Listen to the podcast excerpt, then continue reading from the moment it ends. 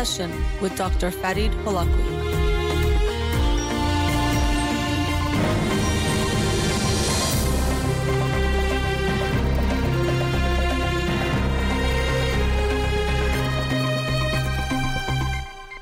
Good evening. Welcome to In Session. I'm your host, Dr. Farid Holakouee, and I'll be with you for the next hour here on Radio Hamra. Studio number to call in 310-441-0555. You can follow me on Twitter or Instagram or like my page on Facebook to get updates on the show or suggest topics or books for the program. And the shows are uploaded at the end of each week to my SoundCloud page and podcast on Spotify and Apple Podcasts. I'm actually doing a little bit of catch up with the books because I didn't have shows two weeks ago. So we'll do a book today. And then on Friday, uh, the book I'll be discussing is From Strength to Strength by Arthur C. Brooks. From Strength to Strength Finding Success, Happiness, and Deep Purpose in the Second Half of Life. So that'll be on Friday's show. The book of the week that I'll talk about tonight is Period by Kate Clancy, period, the real story of menstruation.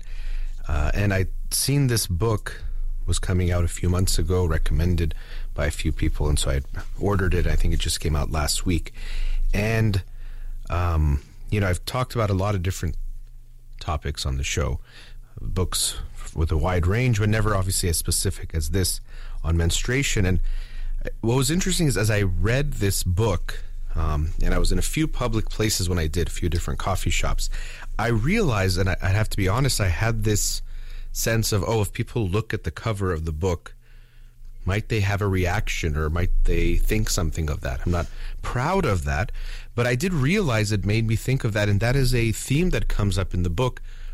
It covers so much, really um, thoughtfully, from the science of menstruation what we know and understand and what we still might not know. Also, many myths and misconceptions that we have related to menstruation and periods, um, and also the history of why some of those myths might be there because of gynecology coming from eugenic and colonial um, times or influences, and how that's impacted and also being predominantly created by white men and the impacts that's also had. So she does a great job, as she explains early in the book, that to tell the story of menstruation, the science of menstruation, it's impossible not to talk about the history and how it has these different cultural and sexist and ableist uh, overtones and influences that have impacted what we've thought we knew and how the science was created um, and also the remnants of that, but also how it's impacted individuals who menstruate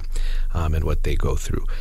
And uh, as I was saying, that made me think about this stigma that she brings up a lot in the book that uh, periods and menstruation is something that people are thought to hide or they should hide it. No one should know that you do it, and so much should go into making sure that you cover it. And even she talks about some of the thoughts and ideas about it being somehow dirty or impure, even in some religions, but in some cultures. Although, as she shares, it's not true in all cultures that it is seen that way. There's at times actually, in some cultures, we see a sacredness that surrounds this process. Uh, also, as a a um, individual becoming a, a woman or reaching that stage can actually be seen as something quite special and important, and also that it marks possibilities for fertility, which is obviously very important as well. And so we do see in some cultures types of rituals and um, practices surrounding this that uh, menstruation that are actually quite beautiful and meaningful. And so it's not true that it's considered shameful or dirty or something to hide in all cultures, but in a predominantly uh, predominantly in the Western culture, we do see that. And so, in a uh, obviously minuscule way, I felt that that stigma in the way of having the book, or really was a sign to me of how this larger stigma exists. So I realized when I first was going to start the book, I went to a coffee shop and I put the book down, and then I had this. I did have this thought of, well, should I put it face down so the title is not showing? It, it came to me because is, is it going to be possibly offensive or people see it in some way? And I think that's kind of the point that we've made or menstruation has been made to be this thing that's shameful and should be hidden, and that should not be the case. As uh, she explains in the book, menstruation is something half the, half the world does for a week at a time for months and years on end, yet it remains largely misunderstood. And then, as she talks about, also largely something that has to be concealed. But when we think of half of the population doing something almost once a week, once a month, sorry, one week every month, um, but yet it's something we think we should hide, that does show this very strong prejudice against it and the the ways that we think about it being shaped from a more male dominated mindset. And so that is uh, when I saw the book, I thought it was interesting from for me to learn. I thought it was interesting perspective. I did also recognize, okay, I do want to talk about things that are taboo. Although she does explain that the the word taboo has origins that might be different than what we think of as just something that has to be hidden in a negative way. But nonetheless, as I'm using it now, this taboo of something that has to be hidden or not talked about, um, concealed, and how that impacts the individuals who experience whatever that thing is. Uh, and this, you know, includes things like uh, sexual abuse um, and suicide, and even mental health issues themselves that are stigmatized and uh, given taboo type of uh, kind of status that we shouldn't talk about it or. Uh, we're breaking those taboos, and so I thought just to discuss it would be a good thing. And what was interesting is as I got to the end of the book, the last paragraph before uh, the acknowledgments, the author of this book, Kate Clancy, um, says, I hope you read this book everywhere in libraries, on public transportation, in front of loved ones and strangers. And so that was interesting as I read that, and I thought that that's kind of the experience I had. And as I mentioned, it was a few different places. And so even today, as I was reading the last pages of the book and I was in a coffee shop, I did have the experience. Okay, it's here, it's here, and I hope people do see it because it's something that we need to make it more um, comfortable to talk about and to be seen and to not deny it and try to make it invisible. And uh, as I mentioned, the book gets into the science of menstruation and, and what it is and what it isn't. Um, some misconceptions that really are, are challenged. And it's a reminder to me of how things become quote unquote common knowledge, meaning we think we all know something because we hear it so much, but it can be based on uh, old science or faulty science or not even sometimes anything scientific, but just things that people have shared. But for example, one of those is I had always heard, well, is an individual, do they have normal periods or is it not so normal? Or are they regular or not regular?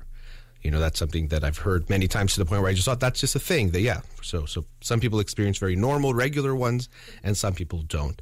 Um, but as it turns out, there isn't this quote unquote normal, and so she gets into looking at um, these themes of normality and reminds you of some books and topics I've discussed on the show before, where we make normal mean healthy and good, and anything that deviates from that is unhealthy, bad, um, something uh, you shouldn't be proud of and you should be ashamed of even at times.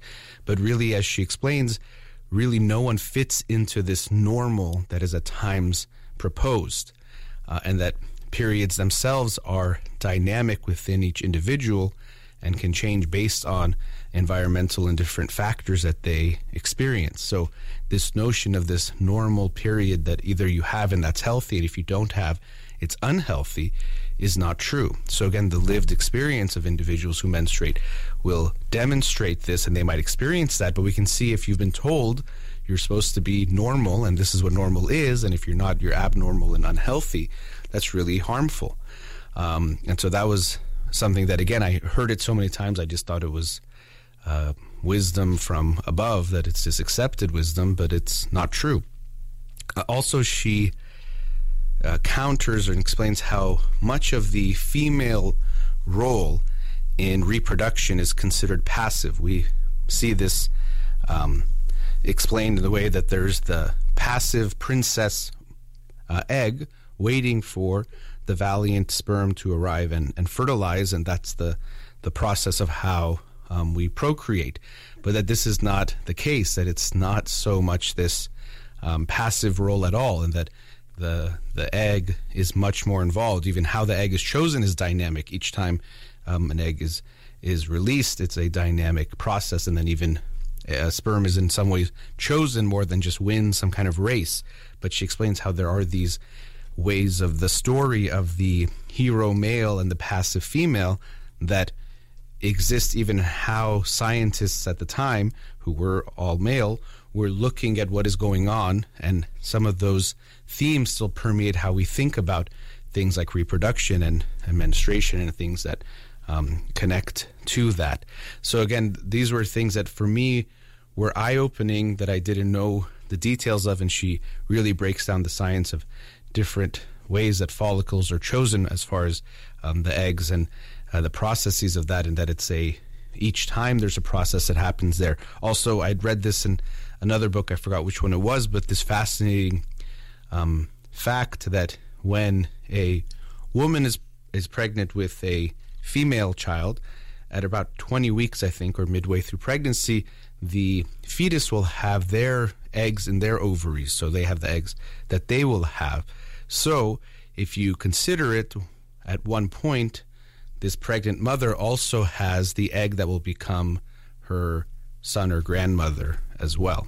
Um, uh, there. So it's kind of interesting, all three generations there, and also impacts. We can see how things can be, when we talk about things being passed on genetically, of course, there's that, but epigenetically and environmentally, we can see how stressors could affect multiple generations um, at the same time, which is fascinating. So I learned a lot reading the book, but uh, also thinking about, she says, the future of periods and how we think about things. And she talks about something that I'd heard a lot about that I thought was um, a good thing. And I think she says it is good, but it's, it's a bit mixed, which is getting uh, products that individuals who are menstruating would need to individuals that don't have them. And I'd worked with some unhoused individuals and knew that this was a big issue because at times um, individuals who needed those products didn't have access to them. And so getting to them, getting it to them is very important, and we should do that. But she does mention that some of this also, the ways that this is done, um, can contribute to the sense that it's something that should be hidden.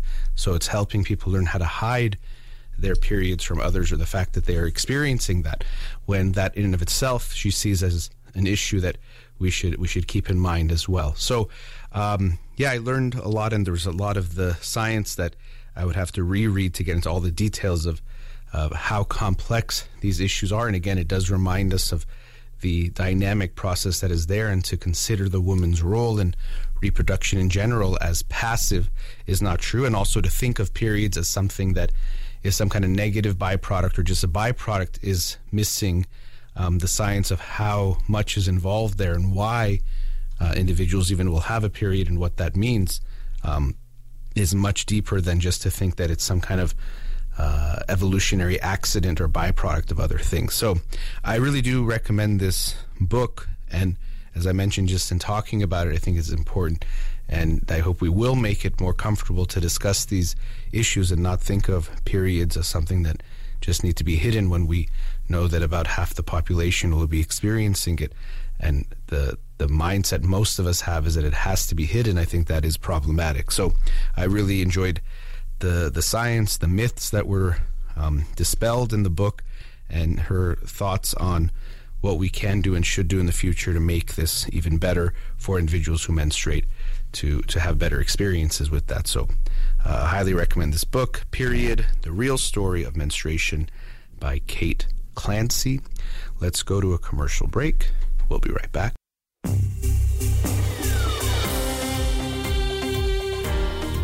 Welcome back. In the first segment, I was talking about the book Period by Kate Clancy, The Real Story of Menstruation. And, um, you know, there's obviously a lot in the book. Every week I can't get to most of what's in any book in the short amount of time I discuss it.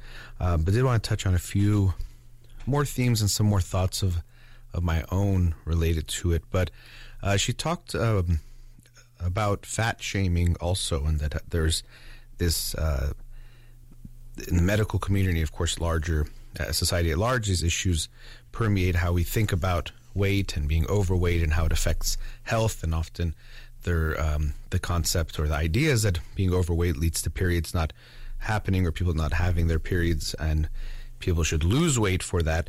Um, and she talks about some of that science or studies that have looked at that, but also that really usually the bigger problem can be being underweight and not having your period. And it can make sense. The body is uh, wants to make sure you have energy reserves, um, one on the body, but also what it's experiencing in its environment based on what you consume in your activity level. Can you take on the process of um, having a, a child develop within you and then to go on further from that? So that that actually often is um, more overlooked in some ways because of the fat shaming mindset and that she she looks at how that affects so many people and even uh, her herself uh, was she was an athlete uh, a track athlete and how she noticed the impacts on herself and and others around her related to that um, but also as I was saying before about this topic and how hidden it is it did make me reflect on my own uh, experience and really that I had to recognize I probably have been very ignorant and not mindful of what um, individuals around me might be going through because it's not something I have to think about as far as experiencing it, but because of the stigma and then this pressure that individuals experience to hide or conceal the fact that they are having a period that it even happens, um, it makes it can make others, and I would be part of that others that don't see it or don't recognize it could be impacting someone. Um, so I, I've actually thought about this and seen it. Also, people, men who have had sisters, sometimes they're more aware of this because they saw it more up close through their sisters and can be more uh, sensitive, cognizant, mindful of this. But I've realized how much I have not uh, been aware of that. And in the book, she does talk about how we can be more mindful obviously as individuals, but also societal and structural types of changes, even the ways that we plan work and meetings. And she shares how, you know, and she actually does share a lot of personal experiences as well from herself and other individuals, which I think added to the book in giving it more of that uh, dimension of a lived experience. Um, but of herself, for example, teaching as a professor and not being sure if you know there might be some leakage and she's uh, giving her uh, you know going through the presentation or being in meetings and feeling like she's you know needs to go to the restroom to to change her pad but you know the meeting has to go on a certain length of time. And so she uh, explains i think quite importantly how it's something we want to be aware of what people are experiencing what they um, need to go through. And when we are asking people to hide this, that you shouldn't even bring it up or try to conceal it, well, then of course it will make them feel shame and huge stigma against asking for time related to that or to um, you know take care of something related to that. Or taking time off of work or doing something you know if they need a break because of the pain that they experience. And so many individuals experience intense pain uh, during this process. Again, for uh, every month, uh, they might experience that. And so it made me think more closely about that. And, and I did have to think, oh gosh, how many times did I not realize something was going on around me that someone um, needed something, needed a break, or needed something from me, or even maybe was asking me something, but I wasn't aware of that because maybe they felt afraid or embarrassed to ask it more directly. So I think if you don't go through this, it is a reminder of trying to tap into that empathy that when we don't experience something, it's impossible to know what it's like. And that's one thing we have to accept. I think I have heard men say, oh, it wouldn't be a big deal for me, or I would do this, or I would do that if I was going through, uh, you know, having a period or childbirth or this or that. And we can never, um, we should be very careful not to assume we know what it's like to go through something we haven't gone through and won't have to go through. Uh, and the best thing we can do is to hear people's experiences that have gone through it, knowing that even through that you won't understand to say now you know what it's like, uh, but that you can get closer to having an understanding of what that might be like for them and what they might experience, and then what that might ask or what might be helpful from you to know, okay, this is what someone does go through. And so the first step is curiosity and wanting to know more, meaning that we have to ask about it. And uh, as I said, I, I know this topic is uncomfortable for most people. Even I'm thinking, oh, doing a whole, I don't know if the whole show next segment will be on the topic as well, but even already, I know for many people it might be an uncomfortable one. But I hope we can break that that stigma and make it something that we can talk about. And I think most men feel like it's such a awkward, uncomfortable conversation to even ask or try to understand more about. And I'm sure I've I've been there as well. And of course, because it can feel very and it is personal to an individual, we have to be mindful of how you ask and sensitive how you ask and who the person is and what questions you ask will be important to make sure it's not intrusive or feeling like um, you're violating them in some way by even saying educate me. You know anytime we are the uninformed you want to put the onus on yourself to try to learn more. But i do think the best way to learn is to uh, hear it from the people who experience it. So however you can do that um, whether it's actually talking to individuals or also hearing the accounts of people i think that's important. And so uh, I, I do hope that that stigma and that discomfort the more we talk about it, the less uncomfortable it becomes. This is true of, of any topic. Uh, and if anything is a taboo, or even if a word is forbidden, or a way we talk about it, a topic is forbidden, the more you talk about it, the easier it is. I've seen this happen with um, in therapy so many times with individuals, but also you can see it more clearly with couples where we bring up a topic that feels very scary and uncomfortable. And at first it is. And so my role will be to, to assist in having the conversation.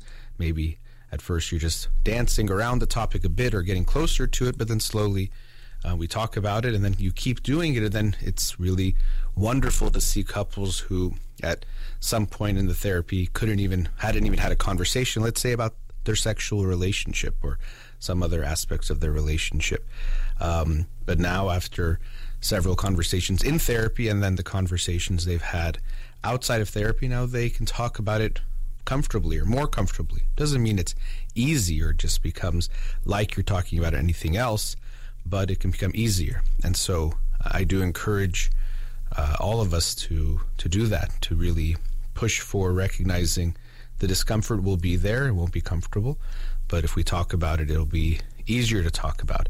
And even I recognize I've compared it to things like I said, suicide or sexual abuse, where we're talking about a natural um, human experience that about half the population will be experiencing. And so I can hear that how that could sound. Um, but my intention is to to recognize just the taboos and the things that we have a hard time talking about, and how those continue to proliferate or perpetuate the stigmas that are there. So, yeah, I did have some of these aha moments and some maybe oh no moments. So, the aha moments of people I've interacted with and things they maybe have said that I could hear in a different way. But the oh no moments, I think actually most of them I, I have missed, but it made me think of oh no, I probably didn't think of something or didn't even realize that this is something to be aware of when I'm interacting with someone because um, also the stigmas that are there include things like oh you know a woman on their period is going to be difficult or challenging or emotional or sensitive. And that's unfortunate as as uh, Kate Clancy talked about. Of course there's lots of studies because of this looking at the negative aspects of menstruation and how it affects the people who are going through it. But there's I think she had only one survey or one study looking at the positive p- possible impacts and even this thing of being more emotional or moody, which is usually also when we talk about people being emotional, we connect that with being irrational, which um, I always find troubling because our emotions are informative as well and tell us a whole lot. And to just think of something as emotional as irrational, I think is problematic. Um, but she shared research that showed that when um, individuals were in their premenstrual phase, I believe it was, they were actually better able to um, notice or realize if something was affecting them internally. I actually forget the, the the markers that they used, but I do remember the theme was that they were actually better able to recognize the something was positive or negative that they were we're going through. And I've heard this actually before. Someone had mentioned this as sort of um, something they had heard or some wisdom that actually when you're uh, on your period or around the time of your period, your your intuition might be more right or might be more in touch with something. So maybe that's along these same lines that there is a more of a connection to the body or the the body responses, which can include those type of gut feelings, those intuitive type feelings. So um, I do think that's something that, again, because most of the science has been done by male scientists, and also because of most of the scientific theories and thoughts on things like menstruation has been created by the science created by men, the perspective was there and saw it as this negative type of thing rather than seeing that maybe there's more nuance to it than that and to not just see it in that way. So, um, just some things to think about, and as I said, for me to to think about, and I've realized thinking about this with uh, people around me and being more mindful of it, or how I interact with them and have conversations around these type of topics. And again, not saying, "Hey, tell me about your menstrual cycle or experience," because that could be very intrusive. But being aware that I want to make people that I'm close to more comfortable if and when they would want to ever discuss or to, to think about those topics or to feel that they can to be comfortable to share those things. So uh, this book definitely gave me a lot to think about, a lot that I learned. Um, but I hope most importantly, to any of you listening, you realize that it's something that we shouldn't be afraid to talk about because it's so ubiquitous and such a part of our overall human experience as, as human families that we go through. All right, let's go into our last commercial break. We'll be right back. Welcome back. Wanted to uh, end the show following up on a theme that I discussed earlier in the book about quote unquote normal cycles. Um, but this word normal, or also sometimes we think of something as natural or the way it should be. Um, and when you read you know, books and accounts of the past, sometimes we can laugh at the things that people thought were good or bad or healthy, unhealthy, or the ways that things should be because it seems so um, wrong. But we forget that we do the same things now, or the ways that we internalize what just feels right as far as like a, a social norm or how things should be. They're not something that means it's just natural and normal the ways that we sometimes use that word. It's things that we have created culturally as well. So it doesn't mean it's all one or the other, but being aware that just because some something feels right doesn't mean that it's something deeper because the way we feel things it's automatic. So it seems like it's coming from somewhere so deep that we don't think, well, I'm thinking about it, so it must be something that just feels right. And so um, in this book, that came up many times as she debunked lots of um, bad science and old science, some of it even not that old, but that still persists. But there was also this theory about um, women and childbirth, and uh, I forgot what years this was from, but not that long ago. But that basically women needed to conserve energy, and so uh, they shouldn't be wasting energy on things like even education, which would be too much for their brains, and too much physical activity, because then that would take away the energy that they need for child rearing uh, and and pregnancy and and childbirth and all of that. So there was this very this theory that was very widely accepted that um, women should not be wasting energy in these ways doing things that men do, and so um, we shouldn't uh, you know be doing that. So uh, for example, in 1873, in this book that was called Sex in Education or A Fair Chance for the Girls, Dr. Edward H. Clarke, he put forward the idea that women should not be encouraged to seek an education because it would affect their fertility. And so to most of us now, that would seem kind of laughable, but this was very much a accepted thing. And that he was saying that higher education would deprive their reproductive organs of energy, causing their ovaries and uteri to shrink. So this was a very, um, you know, respected uh, doctor of the time making this this claim, and so he, he was uh, believed to be an expert because he was a doctor, but it doesn't mean there was anything to what he was saying. And so again, we can laugh at that and think, oh, that's crazy that a woman going getting an education would affect fertility. Uh, that's that's crazy. Um, but then also later in the uh, in the same chapter, she shares how. Um, it kind of in a similar vein, it was thought that women should not do endurance type of sports, and so they were um, restricted. They couldn't be in marathons, and so in 1967, Kathrine Switzer became the first woman to run uh, the Boston Marathon as an official entrant, as she shares here. There was a bandit racer, Roberta Gibb, who did it the, the year before and actually ran it even faster.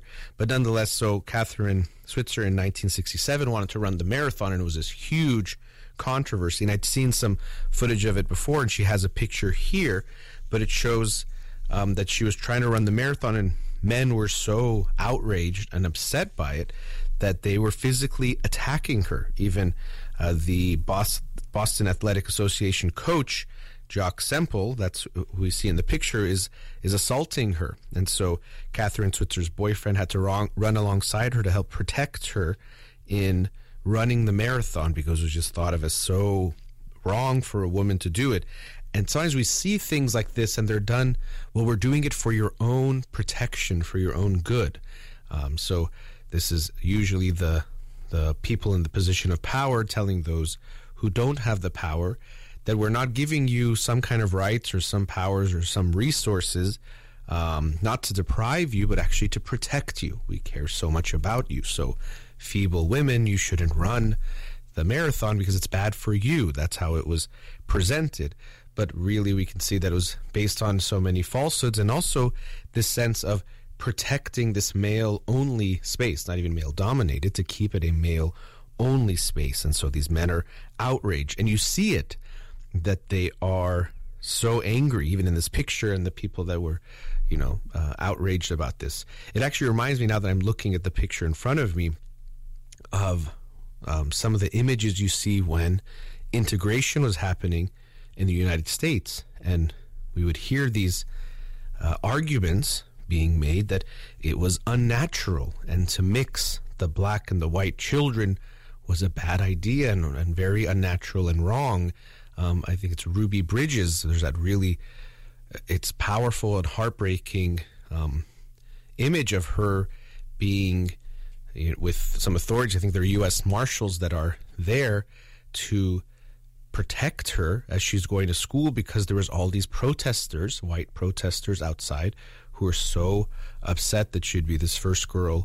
I think it was in New, or- New Orleans. I'm not sure. I, I shouldn't say. I don't remember the city, but nonetheless, being integrated into school there, and people were protesting. And again, the the thought was, this is so unnatural. Doesn't it seem wrong to have black children and white children in the same school? Again, something that we would think of as laughable as an idea, very painful and horrible, but laughable as far as the integrity of the idea but it seemed right to them. And so again, here when I look at this picture, it brings up that same similar feeling um, that then it felt so wrong and unnatural to many men.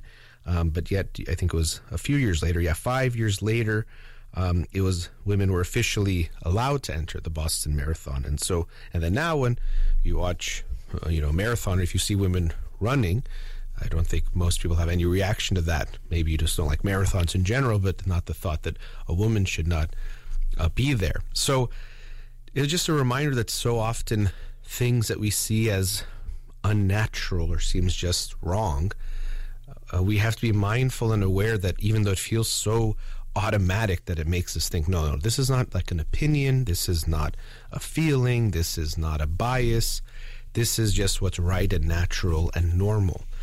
I've heard the same arguments about things like gay marriage that oh it just doesn't look right when I see it. And you know doesn't look natural. And of course then people create their arguments that about it not being natural a wonderful book I read last year uh, Queer Ducks I think it was Eliot Schrefer, if I'm remembering the author's name correctly. But that book was very wonderful for me to debunk debunk this idea that um, anything that was queer, non heterosexual, or, or cisgender type of uh, behavior was unnatural in human beings. And so here he was showing that I think it was something like in 1500 species in the wild, we see behaviors that are non, you know, heterosexual types of uh, behaviors uh, from uh, and different species, from bugs to mammals to everything in between. So this natural argument goes out the window if depending on how you use natural. So it might not feel right to you or feel good to you or lots of things it can make you uncomfortable. That doesn't mean that it's inherently in some natural way wrong or bad or it should uh, not exist or not happen. So um, this idea that women shouldn't run marathons, we wouldn't think that's true at all. But then the thing I always try to remember when I look at something like that and we think of an idea as laughably stupid and, you know, um, but again, it's sad because I, I, say laughable in the idea, but people were being hurt uh, in real ways. That's not laughable at all. But then we always have to consider well, what are the, what what are we doing now that might be similar to that? Because when you're in a certain time period, the things that seem like those norms seem very real and and they they're right. But the hard part is to try to think ahead to recognize what might be looked at as unnatural now, but actually we are hurting people. And I think, as I mentioned, things related to the LGBTQ community, I think that's definitely one of those that people say, well, this doesn't feel right. You know, uh, it makes me think of people will use that to say, you know, that this is not right. Look at how it is compared to how things have been. But, you know, even when women were going to work, because I've heard some people say, well, how do we know how to interact with someone in this way if we've never dealt with a non binary individual? How am I supposed to respond to that individual if I haven't had that experience before? And I think we should give ourselves more credit and society more credit that we can do that. Again, just like in this book about women um, running a marathon, when women were becoming, let's say, in the United States, part of the workforce, uh, there was a lot of resistance against that, and people probably thinking, well, how can I be in my work environment, but then also now women are there? That's unnatural. It's going to mess everything up. How do I know how to interact with them? And of course, it was challenging, and even the most challenging for the women that were having to go into that and the discrimination they experienced and even continued experience. But of course, when it was first happening, was even stronger. But we learn to adjust, and we don't get surprised if you go to an office and you see, uh, you know, men and women, and even now non-binary individuals. You won't be surprised to see people not that are not just men there. That's just very natural. So um, I do think it's worth remembering that things we think are normal and that must be somehow natural, and even that natural means good, uh, can get us into trouble. That we might hurt people because we think we know what's right and even what's right for them. I've heard the same argument when it comes to individuals who are trans that people will say, "Oh, I, I don't want to, you know, get caught up in the the pronouns. I don't want to." Uh, even have gender affirming care because I care about them. It's hurting them. And again, so we always have to be careful when the people in power are telling those who don't have the power and who are being uh, stigmatized, being persecuted, being um, hurt in a variety of ways, that we know better for them or that they're going to tell them what's best for them. People can share their lived experience and what they need with us. That should be much more valuable than thinking we know better, that we know what would be better for them.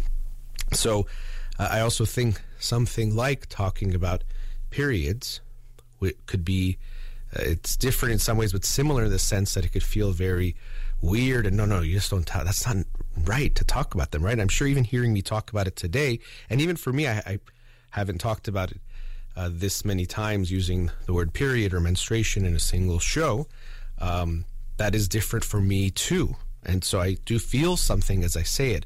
But the more, as I was saying, you talk about a topic, the less it feels that way. So I'm sure for many people, when they think, uh, you know, me saying, oh, you know, talk, feel comfortable to talk about it, to bring up the conversation, to give people the space to want to share about what they're going through, I can hear the, the thought or the response, oh no, that's just, it's just not right. It's not natural or it's not clean or it's not this or it's not that. And it makes people think that because that feeling they're having feels so strong and visceral, that there's something to it. But it's it's the same thing.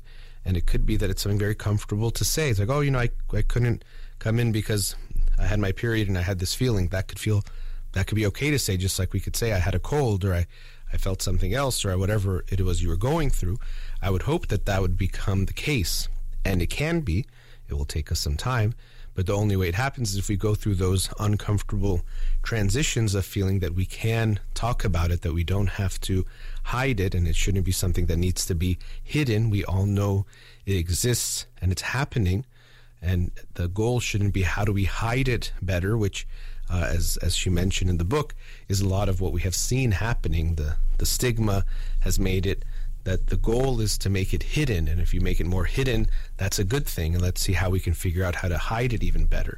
That should not be our goal. Our goal, I think, should be to make it easier for those who are experiencing it to experience it, to get what they need, to be able to communicate how they need to communicate, to have the resources that they need to make that experience easier for them, and to also feel like there's nothing they need to hide or be ashamed of.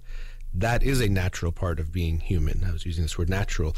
Um, that is something that people experience and that we know they experience and have to experience, and is a part that allows for childbirth uh, or pregnancy and, and then childbirth to happen. The whole process of reproduction revolves around that. And so we shouldn't be hiding it or thinking it as something as uh, dirty or unclean or taboo, but I, I hope we make it more acceptable and so for me, this was one step in my own personal process of, of doing that, reading this book. I hope you will too. Again, Kate Clancy's book, Period, The Real Story of Menstruation. I hope you'll read the book, but also in general, keep that open mind and thinking when it comes to that. All right, that brings us to the end of tonight's show. A big thank you to Ghazaleh here in the studio. You've been listening to In Session with Dr. Farid Holakouee, Zan Zendegi Azadi.